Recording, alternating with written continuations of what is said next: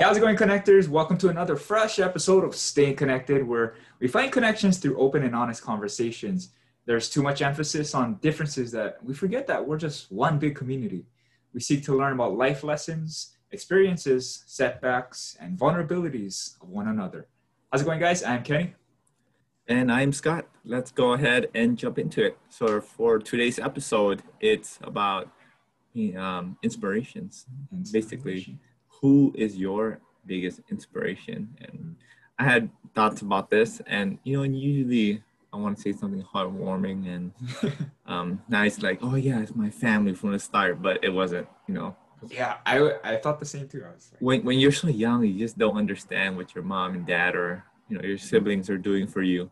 Not until you're, you're much much older that you realize, oh man, they they did do a lot for me yeah. and now they're inspiration they're my inspiration mm-hmm. but truth be told um, i didn't really have a inspiration or main source of inspiration growing up all the way until like my college years because mm-hmm. i don't know I, I think i didn't branch out like i wanted to and i was just in this mode of just you know doing whatever i want to do and mm-hmm.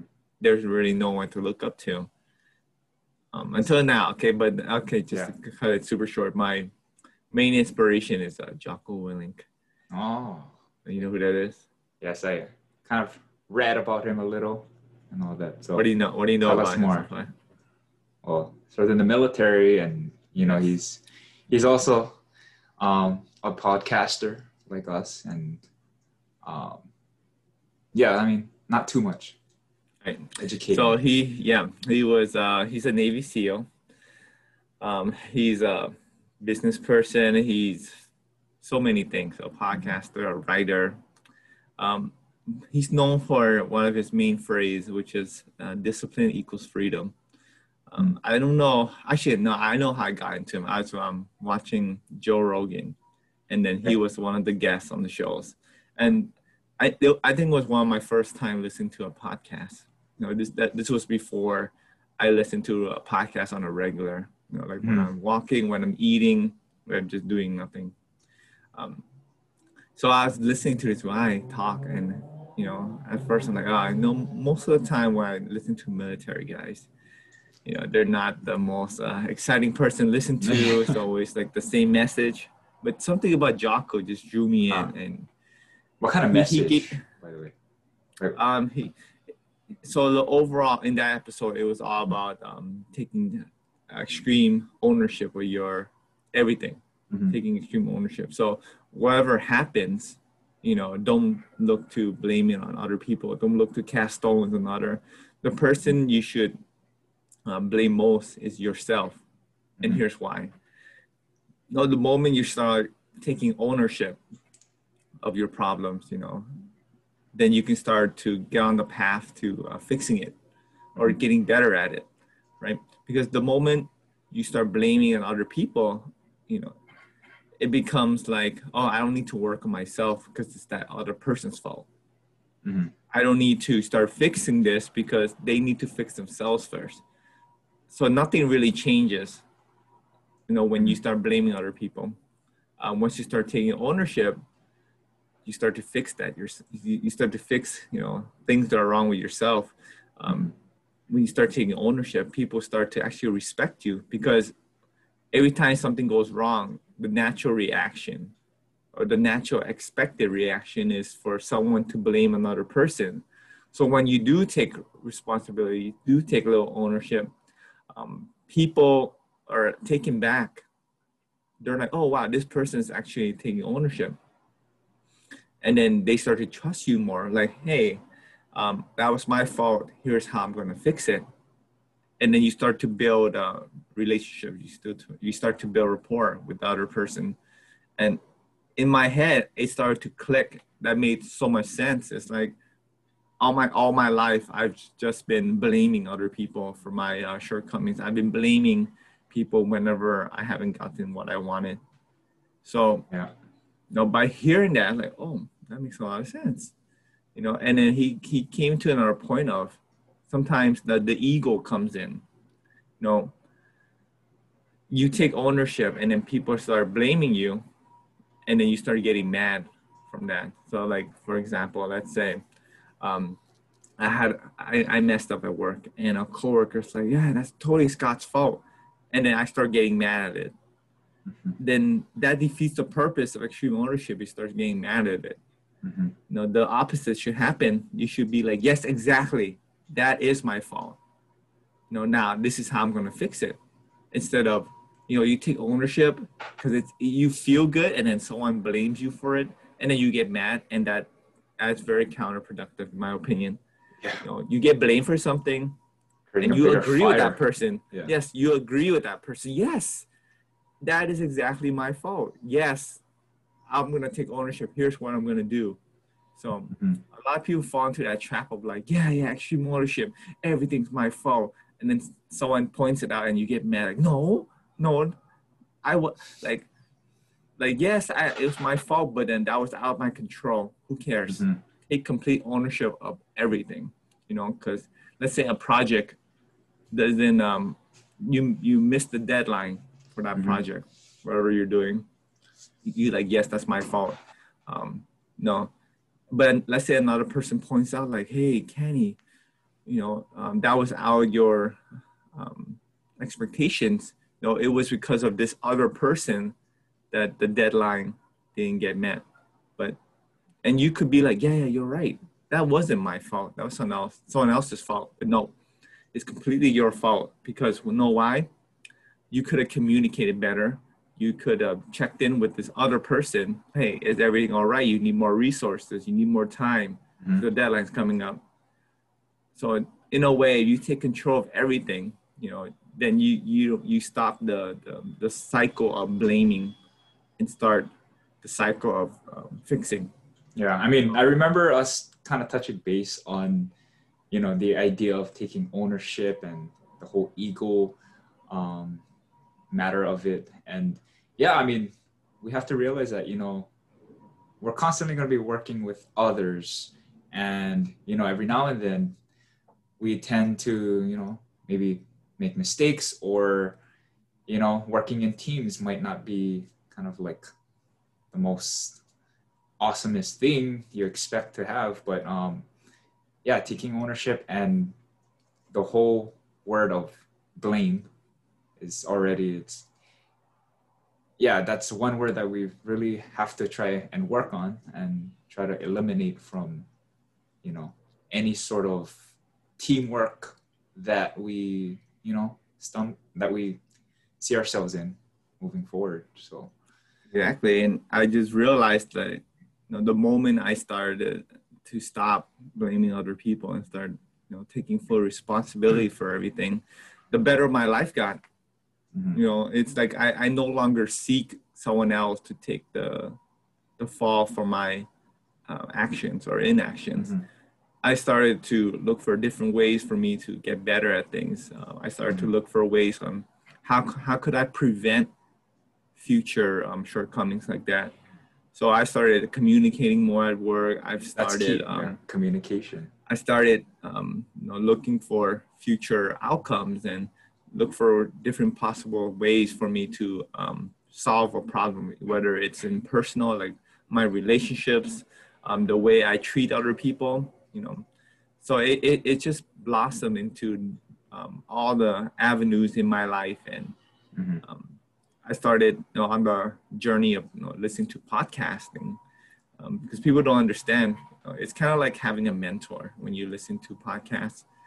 Um, you learn so much from other people. You you basically stand on the, the shoulders of giants. You know, instead of learning everything brand new and fresh that you don't know, you learn it from people that have already done it. You learn from their perspective. And for myself, it's like other people have made these same mistakes you know i don't need to make the same mistakes i can learn from their mistakes i can learn yeah. from their problem solving so it, will save me a lot more time and mm-hmm. once i start to realize that it's like okay I, am on to something i'm on to uh, better leadership and better teamwork better collaboration better problem solving yeah so and, and i i mean what i like about you know listening to podcasts it's it helps with some sort of guidance along the way. It's yeah, like what you said. Um, you know, these people kind of tell their stories, their mistakes, their trials and tribulations, challenges, and they kind of share on how they overcame everything. And you know, it gives us um, some sort of confidence and understanding of you know what not to do and yeah what to do instead so it's definitely been a great um, asset to you know to learn from each podcast we listen to. For sure. So what do what other podcasts do you listen to? Well there are here i pull up some right now. I've had like a small list well staying konnected. It's not forget staying konnected. On spotify youtube. Yeah. So we have quite a few. So the Gary Vee experience. Yes. Yeah. That was like one of the first ones that I um, jumped on because you know a lot of people recommended that um, to me as well, and you know it's kind of like you know they, they have these weekly episodes and all that and you know the, the topic changes just like ours and you know we learn about different things each each week and yeah it's definitely motivating and you know good to hear other people's stories so that's you know kind of the reason why i was motivated into starting this podcast as well it's just to share and also you know maybe provide some guidance just like how we were inspired by other podcasters mentors um, with their experiences as well. So, you know, if uh, if there's anything that this podcast has um, given us, or especially me, mm-hmm. is that like, yeah, like I hope whoever's listening is getting a lot of gain and a lot of benefits out of this. But the main person that's learning the most is me. Yeah, I've I've learned so much, um, too many things about myself with this podcast, and mm-hmm. and it, it's great. Every time I listen to an episode, there's something that I can pick out. It's like, oh, I, I did that very well. When I organized my thoughts and I explained myself, that was very clear. Okay, well, how did I do that? You know, what was my thought process um, leading up to that?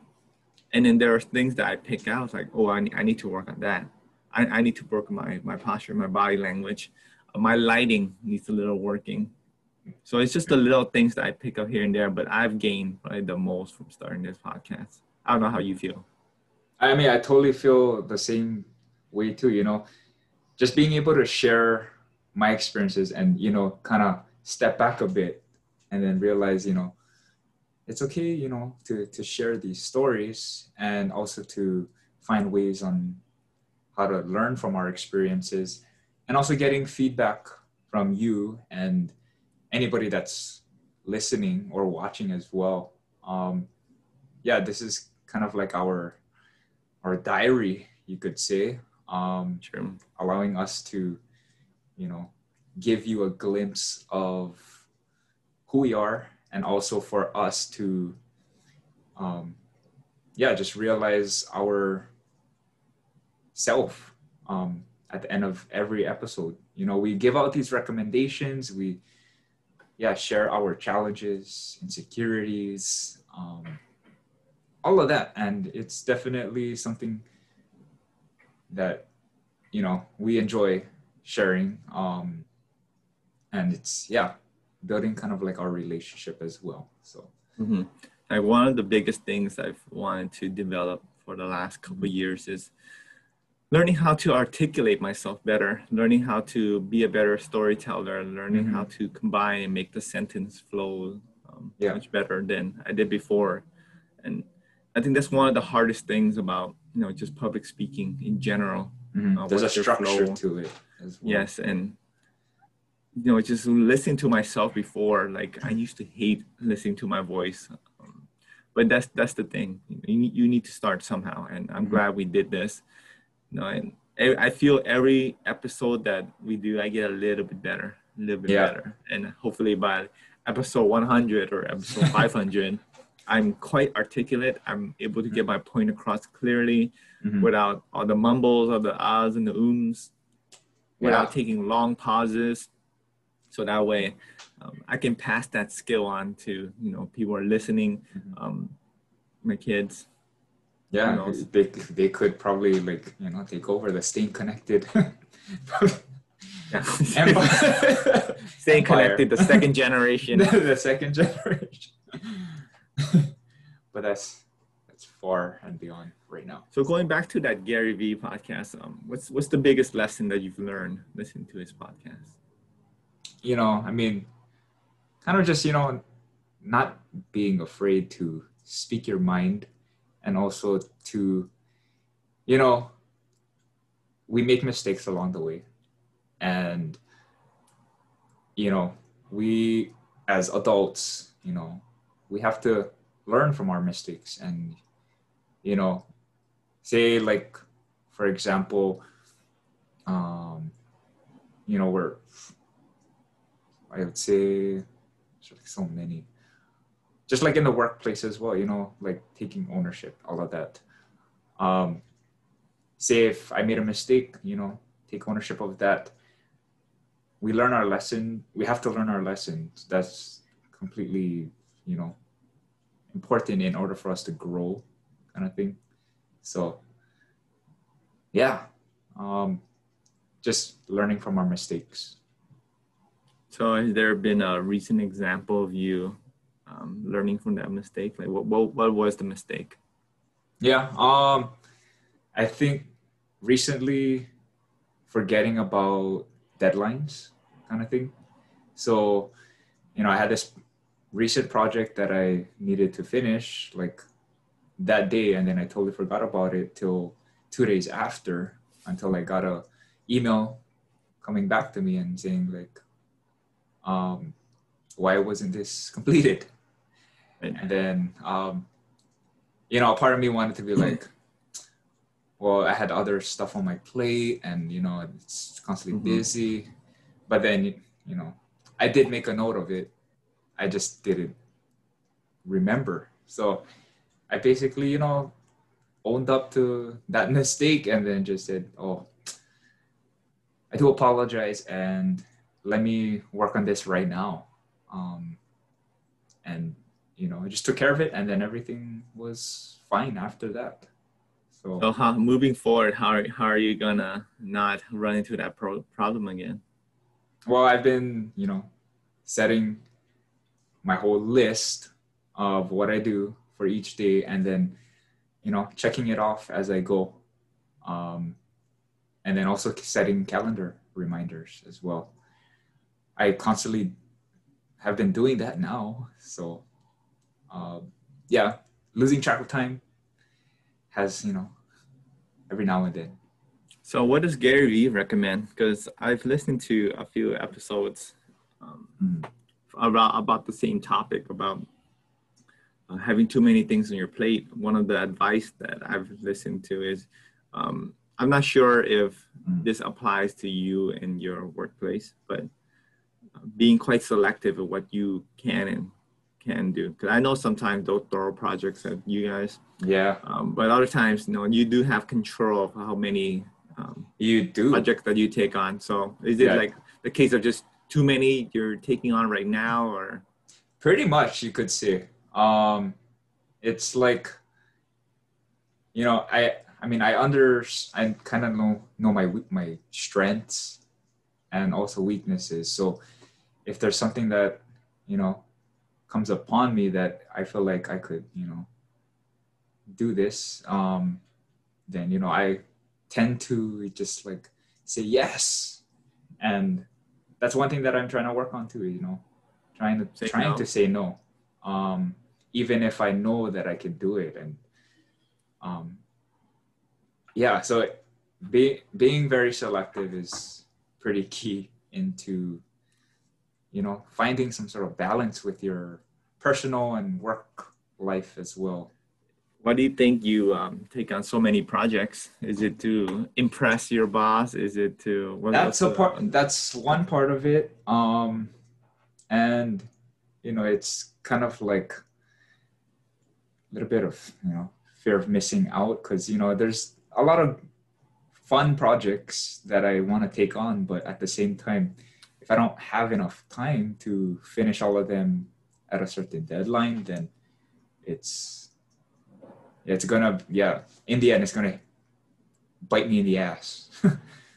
Just like the email coming yeah, back. But it was yeah um, it's something that i you know am working on moving forward. Just hey, we'll, we'll we'll get an update next yeah. week all right so, so it's like you know i i'm working on the idea of saying no even if i want to say yes so bad. Mm-hmm. yeah fear of missing out. Yeah there there is definitely a, there's a podcast on that called uh, FOMO um, by Patrick McGinnis. Highly recommend you check that out. Uh, he talks a lot about that you know, being selective with the quality of work and mm-hmm. how um, it's let me FOMO. yeah it's called literally FOMO. It's on um, Spotify yeah. on YouTube. F O M O by Patrick McGinnis. I believe it's M C G I N N I S so check that out I think you would really enjoy that kind of podcast Kenny yeah and I think you know with my my situation specifically like taking on these projects, you know, quality is important. And when you take on too much, um, when the quantity kind of increases, the quality is kind of like, you know, it slowly decreases exactly. because you wanna, you wanna like finish it up mm-hmm. as soon as possible. So. And that's the one thing about the workplace. And I, I've had that same pressure of trying to do too much, trying to build that reputation of like, oh, that, that's uh, Kenny, that's Scott, that's the guy that gets things done. That's the guy that, you know, it's a team. You're trying to be a team player by helping mm-hmm. everybody. But yeah.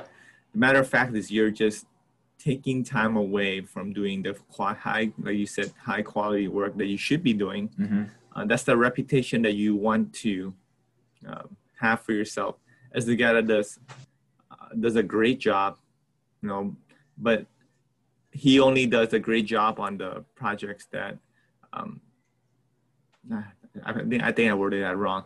Basically, having the reputation of a guy that does high quality jobs, you know. But mm-hmm. uh, since you're known for doing high quality jobs, they're going to give you um, uh, harder harder projects, harder cases, and those typically turn into the more interesting or fun uh, projects to do. Since they wouldn't give like a minor project to you know a guy with that reputation. Yeah. So that way you can satisfy um, both things at the same time, having that reputation and having those fun and interesting projects. So yeah, it's tough, but you can't have both worlds. You, know, you got to pick either or. Yeah. So, yeah, something to work on, and yeah, yeah. Um, and going back to the biggest lesson that um, we've learned, especially for me, for my biggest inspiration. And I don't think I asked you about your biggest inspiration. We'll get to that in one second. Yep. Um, one of the things about extreme ownership is is in the uh, title itself. Some people could take extreme ownership so much or to to the extreme that they start to take away responsibility. Take they take too much blame. You know, mm-hmm like for example, we'll go, we'll go back in the workplace because I've seen this happen so many times, especially for myself, of how I'll take um, ownership of everything. Like I want to do this, I want to do that, you know, because I want to take ownership of everything, mm. and then I start sucking all the energy out of the room. I start doing everything for everybody. That it starts to wear me out. Um, it starts to make people feel very irrelevant because I'm doing everything. Like, oh, don't worry about that. I'll take care of that. Mm-hmm. Don't worry about this. I'll take care of this. Then it just takes away people's responsibility. It takes away people's um, basically joy and fun in like working and things that they're passionate about. Because I'm doing everything. I'm trying to. Um, mm-hmm. I'm basically doing for the ego when I take on everything. You know, I I think that I'm helping the group. I'm helping the team, but in fact, I'm hurting them yeah. by doing everything. So sometimes as a good leader, you gotta tell the team or the, the group the objective and kind of just sit back and support. You know, if, and if anything goes wrong, you take ownership for it because you are that leader. And that's how it was in the beginning. I just I was just doing everything like how you were. You know, and then I didn't get a chance to you know, detach and take a step back, which Jocko recommends doing a lot. Because when you're in the when you're in the the trenches or you're doing you're doing everything at once, you, you don't see the overall picture. And that's that was something that I was doing to my coworkers and doing to my um, superiors. You know, I think I thought that I was helping, but no, I was hurting. So um, do be careful. There is a big dichotomy in taking too much ownership. You know, you need to find the right balance, that sweet spot, that Goldilocks zone. but yeah, that that's mm-hmm. my that's probably one of the bigger lessons that I've learned. Yes, you can take ownership, but yes, you can take too much ownership. Yeah, so find that balance. Um, so let's switch it to you, Kenny. Who who is your biggest inspiration? Mm-hmm. Um, well, going back to like the beginning, um, you know, yeah, we we definitely want to see our, I mean, our family as ins- inspirations. They have been doing a lot for us um, since the day one, and you know, if if I had to choose someone that you know, um, for myself, I also never had an inspiration like till you know after I would say yeah, right after high school, okay, I think. Um, so I think as of now, my biggest inspiration so far has been Anthony Bourdain. Mm, yeah. Yes. So R.I.P. Um, yeah. R.I.P. so he is the reason why I, you know, stepped out of my comfort zone um, to travel and live in a different country and um, you know, for those of you that don't know who Anthony Bourdain is, he is a chef, um, journalist, author, and you know, just a world traveler that truly is the seed that planted my motivation to go to these countries. And you know, I lived in Korea, um, studied abroad in Korea, um, also went to Japan as well, and you know, watching his episodes growing up, he has definitely, you know, shown a lot of people kind of like the realities of these places that um, we see and you know learn about. And you know many times we see a lot of the, the glamour and the, the nice things about these places but in his series called no reservations specifically um, yeah, whenever you get a chance, no reservations. Um, I highly uh, recommend that. And, you know, he goes to these countries, um, let's say, for example, Korea, because I lived in Korea. Um, yeah, instead of, you know, staying in like Seoul and just the city life and all that, he does go out and eat a lot. Um, but at the same time, you know, he shares some of the, you know, the realities of it and like places that a lot of tourists um, you know wouldn't know about and um, yeah share the cult share a deeper meaning of the culture while traveling with locals um, yeah travel and learning with locals pretty much. Um, so yeah for me to get that inspiration from him you know it's i take it wherever I go. And you know, he had a quote as well. It's a it's a long one, but um just gonna read a little bit. What he says that travel isn't always pretty, it isn't always comfortable. Sometimes it hurts, it even breaks your heart, but that's okay. Um, the journey changes you, it should change you. It leaves marks on your memory, on your consciousness, on your heart, and on your body. So, um, yeah, those words really impacted me um, into making the decision decision to go abroad and um, step out of my comfort zone because I've you know I've when I first moved to Korea that was my first time out of the country and at what 20 years old you know I was excited worried. Um, yeah, and I was just more excited because Anthony Bourdain gave me that confidence to you know just go out and experience it even if you have these challenges along the way. Um, and yeah to this day it's gonna be like that. And moving forward whenever we can travel again it's his words his um yeah just his um whole personality into diving deeper into these cultures really helped out I definitely see the the mindset of being open minded whenever mm-hmm. you um, travel.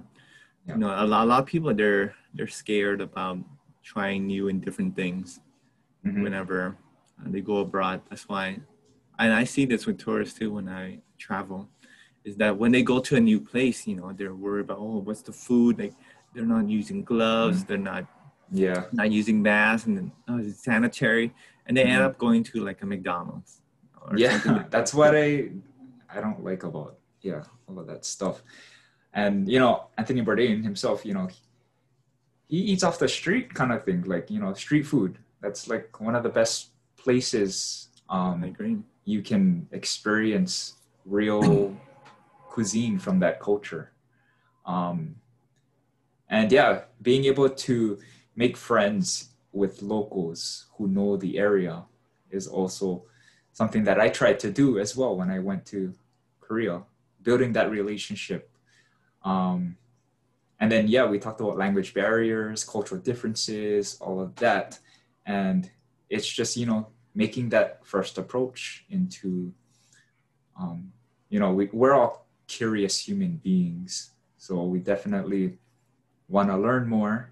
There's always room to to educate ourselves and also to learn from others who um, you know, know more about these places. And Anthony Bourdain, yeah, it his series No Reservations has, you know, been on for so many years, and it's something that you know everybody should kind of look into.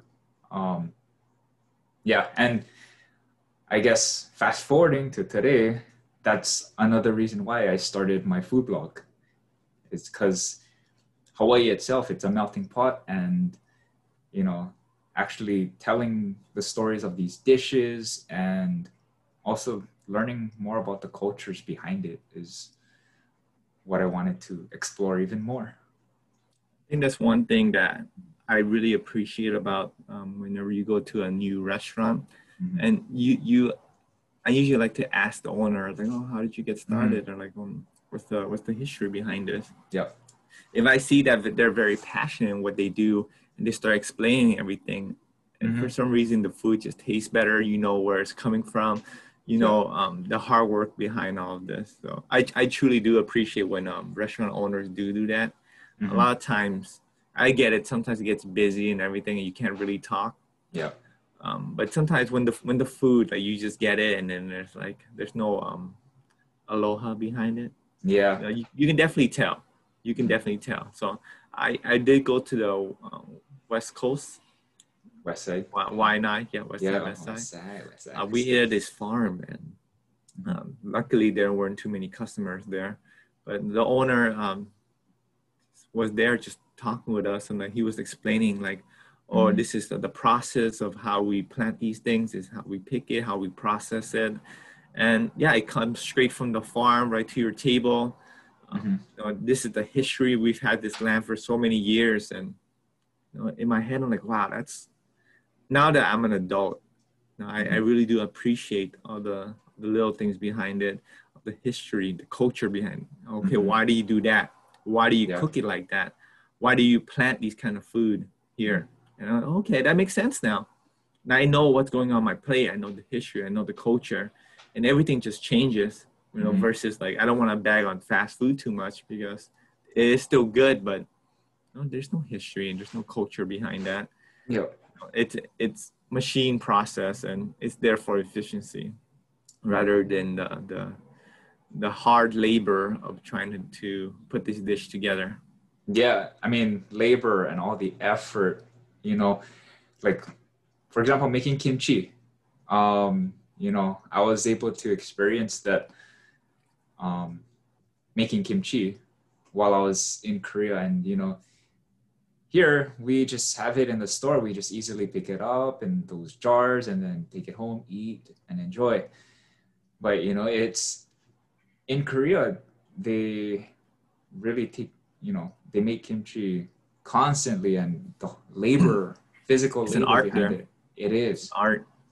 Um, so yeah, Anthony Bourdain, he kind of touched base on that as well. And, you know, he tries to cook these foods as well, um, which I found pretty interesting. It's like he ate and learned about those dishes and then eventually tried to make it himself. And yeah, that's one thing that I try to do as well. Learn Oh. or eat, learn and cook. So when you do travel, Mhm. now that you know you do what Anthony Bourdain does, Yeah. um, do you still do the tourist things? Let's say, let's say you take me, let's say, um, you take me to Korea. Okay, Mm. are we gonna be in more um, tourist areas, or where are you gonna take me? No, Let's go to Korea. Yeah, I mean, I will take you to these hole in the walls that you know a lot of tourists probably won't even go go to. Um, I lived in the countryside when when I was living up there. I was far away from Seoul, the main city, so I basically had all of these mom and pop restaurants um, that's been around for many years, and I will take you to sh- these street food markets um, automatic automatically and it's just you know feeling the energy of the market and also tasting the foods that are being cooked right in front of you and talking with these people that make the foods it's definitely an experience you cannot really have when you're sitting in what like some fine dining restaurant and hmm all of that. So yeah, it I my goal is to, you know, share food and also have some sort of like conversation, storytelling type of feel whenever I want to share these places with people. Because they have to understand how much effort goes into it. Not just, you know, waking up early to do it, but it's just being consistent with it and everybody has to know that you know a lot of these street food vendors as well they wake up super early and um, that's basically their life they yeah they're they have their house because of these you know markets and it's It, crazy it gets it gets me fired up whenever um, the owner talks about like the process and the history and the culture of things. Mm. It gets me fired up when they're passionate about their food. yeah It gets me it gets me real excited to try this kind of food when the owner has that infectious energy or Mhm. the passion wherever they're um, describing something that they've made. You know, there, there's something very um, not very subtle, but I wish more owners would do more of us. But Mhm. whatever you're doing, like have some pride in that because you Yeah. did that. The, the, the fruits of your labor um, for many, many hours, many, many years have accumulated to this one dish or this one item. Mhm. So even if I know it's hard, it's hard for me to say this because I'm on uh, outside looking in. Like whenever someone asks about that, it's an opportunity to tell them your story.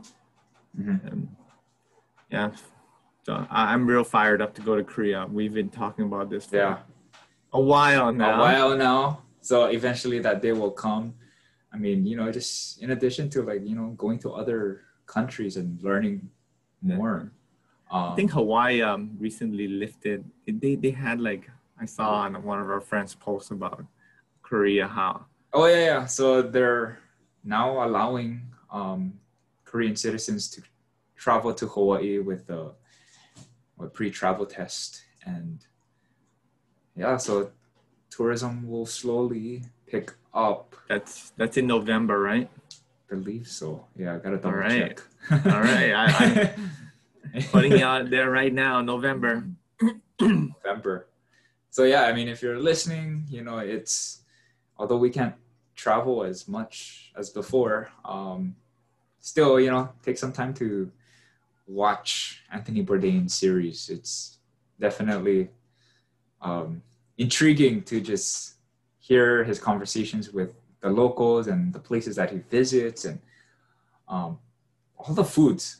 You know, it's so delicious and it's um, hopefully yeah whenever traveling is back to normal then we'll just go out and have confidence and you know instead of being scared worried just just go. I agree. Yeah. um, who do you think is there anyone you can think of that um, i think it goes back to beginning about parents and siblings mm-hmm. or not but is there anyone that just came out of the blue and said something or did something and then it kind of changed your became your inspiration mm. like someone okay. you hate someone you you didn't know someone came yeah. out of the blue um maybe not someone in i mean if i go back to like my family and all that so mm-hmm. i mean um well back in how old was i? I was actually a fresh freshman in high school. So my no no sophomore in high school, and then my brother, my older brother, um, he recently graduated from high school, went um, into the military. So at 18 years old, yeah, he served in the military, and then all of a sudden, um, I guess during training, he himself um, had some sort of like flesh-eating bacteria that was oh, no. um, traveling in his left leg. Um, it's called like necrotizing fasciitis type of thing. Um, and you know that that um, disease had to he was forced to amputate his leg. So um, at 18 years old, fresh out of high school, and you know he eventually did the surgery, and then the recovery period was you know it it was years um, mentally and physically um, challenging and you know growing up and you know being that supportive brother for my brother was pretty important. And he also had um, friends as well um, up in the mainland where he was um, stationed at. And he what is it? Yeah it took many many many many years for him to recover and to you know um but you know fast forwarding i guess to today you know he's taking his physical challenges um and you know using it to inspire other people wherever he goes you know he goes to the store and then a lot of people would say oh what happened to you because they first thing they see is the leg. The right. um, so he does wear a prosthetic, and you know it's you can see it. Um, so yeah, a lot of people just come up and say, "Oh, what happened?" At first, he was kind of when he first got asked that he was like kind of uncomfortable, but then over the years he be, he just started sharing about his story and um, yeah, that inspired me to you know like he's overcame his physical challenges and you know he he just he's a normal person just like anybody else. Like and what is it you know even if he doesn't physically have like his left leg he didn't he didn't um stop doing any like physical sports type of thing. You know he started getting into adaptive paddling and you know competing and all of that. And um, also you know just being able to have that support and you know just having um, what confidence in everything that he does.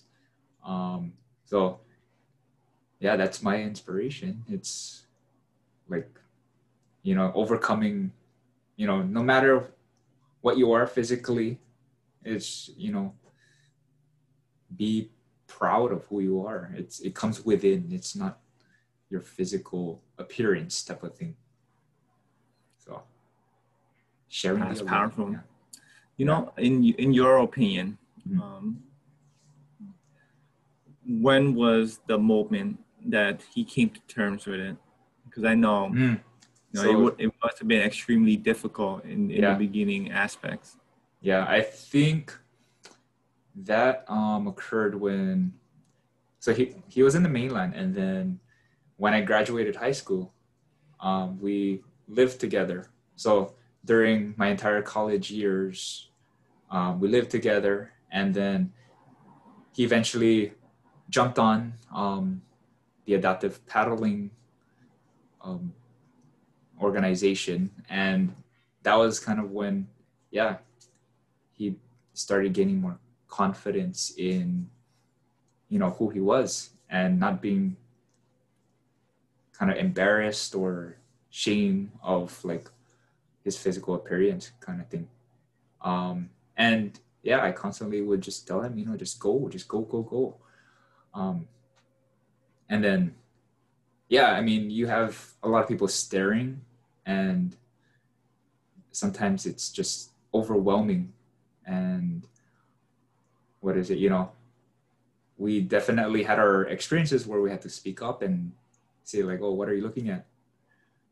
And um, yeah a lot of people would just look away and just walk past after. And it's yeah there was definitely challenges um, whenever we went out as well but for the most part you know we um, we definitely tried our best to you know just he definitely tried his best to share rather than to you know kind of get angry too angry so I could see how you know that could be the mhm. the instant reaction, or that Yeah. could be like the norm for someone. Yeah. I think getting back into that- yeah yeah, Getting the back that you were was- down. Exactly. You know, it, it it I think for him it was it would have been justified Yeah. for him to get mad or um, be very sensitive or react the way that he did. Mhm. But the humility that he showed, the the per- perseverance and the resilience that he showed, and I hope to meet your brother one day. Hopefully, when we you go will to uh, back to your Mhm. home island, yep know, hunt and as yeah, I would love I would love to connect with him and Yeah. talk more and you know, learn how you were when you were a kid through his eyes because Mhm. things like that they're just they're just not easy at all. You Mhm. know, when you're very um, insecure about what happened and even though it was out of your hands, there, you can't help but think, you know, what have I done this? Could I have avoided that? You know, like and when you go out, it's like I don't want to be here and people are judging me and you create up all these scenarios in your head. And it's a mountain to climb. You know it is it's truly a mountain to climb and you know your, your brother is an astonishing human being for that. Yes. I mean yeah he's definitely he definitely holds the you know the idea of mr aloha um, everywhere he goes. Um, he's always trying to you know conversate and you know and just you know try to you know be friends and with everybody. And he's he takes the effort into learning about others as well. And i guess just on a side note he's also a barber um certified barber the only one back in my hometown. And really? oh. yeah so he's constantly just you know having these opportunities to to share his story and also learn more about other people along the way and yeah definitely inspiring i think that. that's really hard to do because after a traumatic experience like everyone Mhm. could easily go down the path of being of hatred and bitterness because Mhm. i've personally seen in my life where something traumatic happens to a person and they completely change yeah they're no longer the happy person they're no longer the outgoing person and they just they just shut down Mhm. And instead your brother took it as an opportunity to work with what he's got to be positive to learn about other people. So Mhm. we need to get him on the podcast. We- my goodness. I will. I'll i'll reach out to him. He definitely would be if he wants to. Mhm. yeah if he wants to share his story and all that. Um but yeah um yeah to this day it's, he's constantly just you know doing as much as he can. And yeah just living life normally um pretty much. Yeah. Yeah, it's like you look you look at um, people like that, and you gotta ask yourself like, why can't I, you know, even come at least fifty percent of my life? You know, I need to change my mentality or something. But what's mm-hmm. what's the excuse? Yeah, what's the excuse? That's, that's the thing. I mean, he says no excuses as well. So t- tells me that a lot. No excuses. Yeah. You only got one life. Mm-hmm. You're you're only here on this earth for so long, and how long you're gonna be in it, you don't know. So whatever you're scared of, whatever you're afraid of, it's you're gonna look back. If you do it, you're gonna look back and say, "Man, why why didn't I do it sooner?" You know, who cares when you're like 70 or 80? Yeah. Are you gonna be worried about? Oh, I did it. Oh, I I made I, I look like a I look like an idiot. No, you're not gonna think that when you're 80. You're gonna think, no. I'm glad I'm glad I did that. yeah. So. You look back 50, 60 years. It's like, does, does oh. it matter how you're feeling now? yeah. Awesome. Oh. Anything uh, it's you? the same. Uh, yeah. For myself, um, it's, the, it's the same with family. Mm-hmm. You never realize how rough um, your family gotten has gone through it until you're an adult. You have a better perspective, and. My brothers are a big example of that. Even my parents too. Um, we immigrated from Vietnam to here, and if you don't know about uh, the Vietnamese culture or the Vietnamese government or what was going through that time, we Vietnam is a communist country. Mm-hmm. And, you know, I hear a lot of people talk crap about America and how it sucks, but mm. you do not understand what it's like to be in a communist country where the government literally can make you disappear if you talk bad about them. Like over here, yeah, you can talk bad about the government, you talk bad about the president, whatever, and you'll be okay. In Vietnam, I, I and I, I know it, it, it might get a little dark, but I've I've known people that publicly they're like activists. They're publicly saying bad things about the government, uh, and then they they have mysteriously disappeared. Oof, like the next, scary. yeah. So it's it's quite scary. It's like people don't understand the scope of international affairs. It's like it's no joke. You're if you if you say bad things about the government, like they're gonna target you and your family because they're it's like a regime trying to quench the noise. But anyways, well, we escaped that, and mm-hmm. you're basically giving up your entire livelihood. You know, my dad, he was um, he was an architect in Vietnam, making good money. Um, he was a high school graduate, which a college, sorry, a college mm-hmm. degree graduate in Vietnam. You know, which meant a lot because yeah, you, you the the opportunity to go to to get higher education isn't a thing. Um, I think besides my dad, the highest level was um, middle school. Mm-hmm. So coming to America, you know, his degree didn't matter anymore, you know, because you need like the right accreditations and yeah, Vietnamese architecture is not the same as American architecture. So they did take on these um, crappy jobs, you know, washing dishes, waiting tables and such. And know, it's long hours being on your feet, constantly working. Mm-hmm. But that's all they had. It's all they knew how to do. Um, I think at the time, and you know, I can't say for them. But you know, it's tough to go back to school when you don't know English. You, know, you when yeah. you don't have the confidence of knowing something, it really messes with you. So they they, um, they confided in the Vietnamese, you know, restaurants because they can speak Vietnamese, they can make relationships and such. But the cap was very low. You know, if you only have a Vietnamese degree and you know you're waiting tables and washing dishes and for my brothers, it was the same thing: learning English, same. adapting to a new culture. Since they're a lot older than me, um, you know, the, the challenges were, were, a lot more difficult. Since I'm younger, I could absorb everything. You know, I could make more mistakes, but for them, they're older. The the expectations were you know, a lot different, and they had their own challenges, especially especially my older brother. He has gone through so much crap, and you know there are a lot of uh, scars that he has received because of it but he doesn't he i think for me he has he is the prime example of the american dream you know he graduated middle school degree in vietnam you get a degree for uh, finishing wow. middle school um, but yeah college graduate um, he went into um, computer science um, grinded his way through uh, making decent income as a family. And the, he, I think for me, he's the living embodiment of the American dream. He started mm. literally from rags, had nothing, had no money. Yeah, we didn't have a, lot um, as we moved to Hawaii, but he literally had nothing.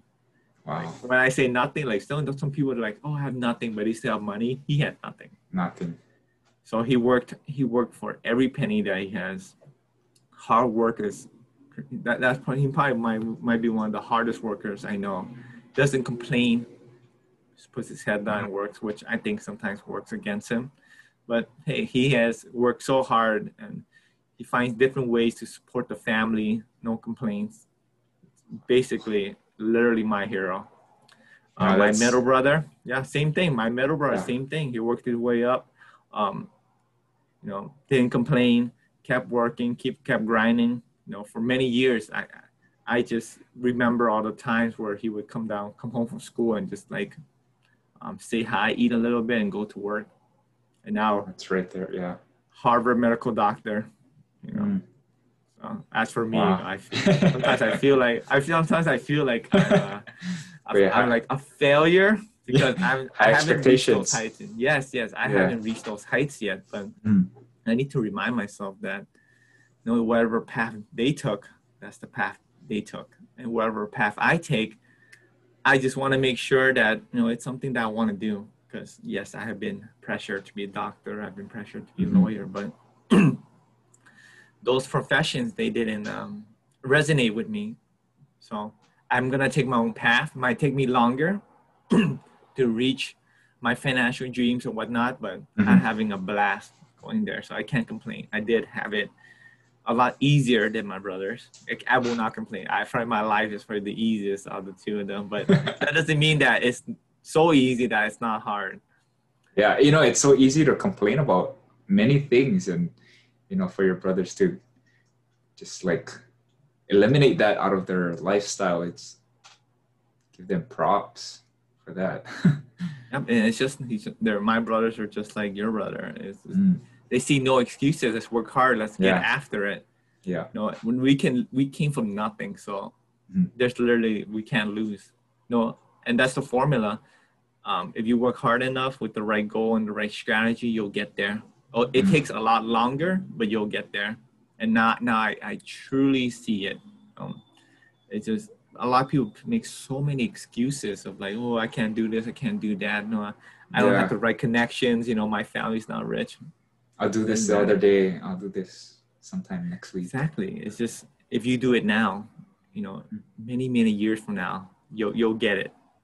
It's not it's not gonna be you know as easy as you know people with the resources or people with the with parents with money but you'll get there mm-hmm. as long as you follow your own path and that's probably the biggest lesson that i've learned from my family like looking back now you know, just follow your own path keep working hard mm-hmm. and you'll get there inspiring that, that is not yeah. I'm, ready to go uh, destroy the day after this yes. podcast. I'm gonna conquer the day. You know that's inspired. like i got my wisdom pulled um, three three days ago.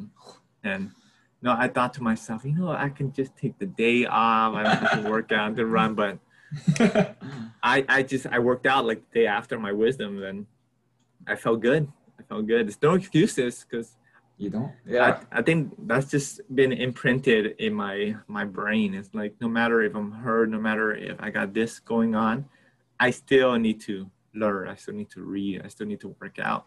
Yeah. Because I I need to. It's it's been it's kind of like obsessive. It is. You know, we built that. Um, we condition ourselves to you know just con- consistently do these things and i feel like i got a chip on my shoulder to be great i don't know how you feel but yes for sure oh, you know, just hearing a lot of these inspiring stories, yeah, it I'm getting fired up. Yeah, yeah. Right. Basically, you could say that. Um, on, a, on another note, um, after my tooth recovers, we do need to celebrate with some food. We will. Yeah. Whenever that sure. may be. Next um, week. Okay, next week. Perfect. Next week I'm he- I'm healed up. That's uh You chewing all chewing some chewing on the left barbecue. side only. Oh, for sure. And then I, I would love to hear more stories about Korea. Yep. That's uh that's the one thing I love about um you know eating with you and the guys is like I love Mm-hmm. learning about you guys and I love learning you know what you guys done, Yeah. uh, where you guys been. So that's definitely something forward to look forward to. Yeah. Definitely looking forward to that. All right. Um in the meantime, recommendation of the week, reflection of the week. Reflection. What do you got, Kenny? I have a reflection of the week, um, kind of thing. So, um, well, what is it? We recently posted something on our social media with a quote: "If can, can; if no can, still can."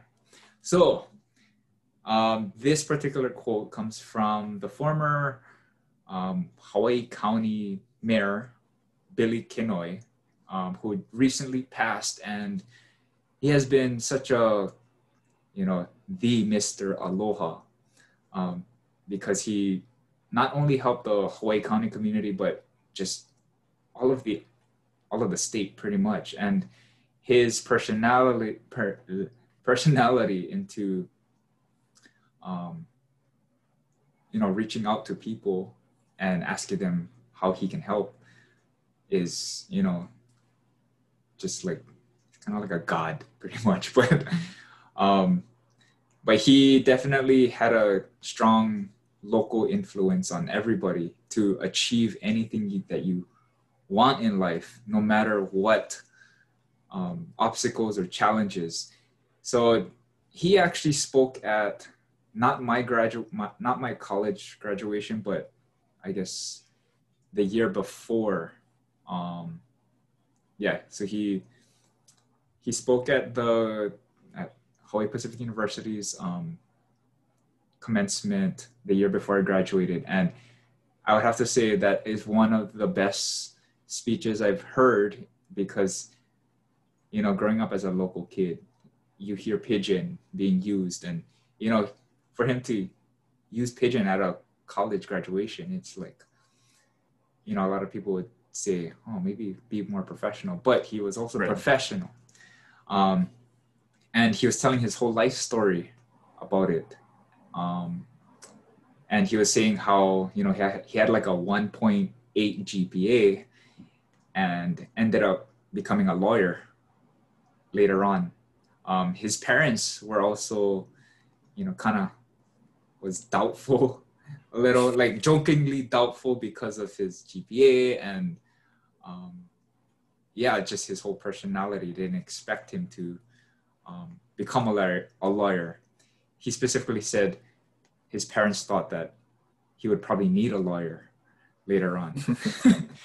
um, but yeah, from there, he just made sure that a lot of people um, understood that, you know, no matter, yeah, what life chal- life's challenges bring you, it's, you just have to set your mind straight and you know there's a strategy to everything and you need to just focus on you and making sure that you're achieving to your best potential um, in everything that you do so if can can but if no can still can No excuses. No I love it. excuses yeah I love it. but for you Um,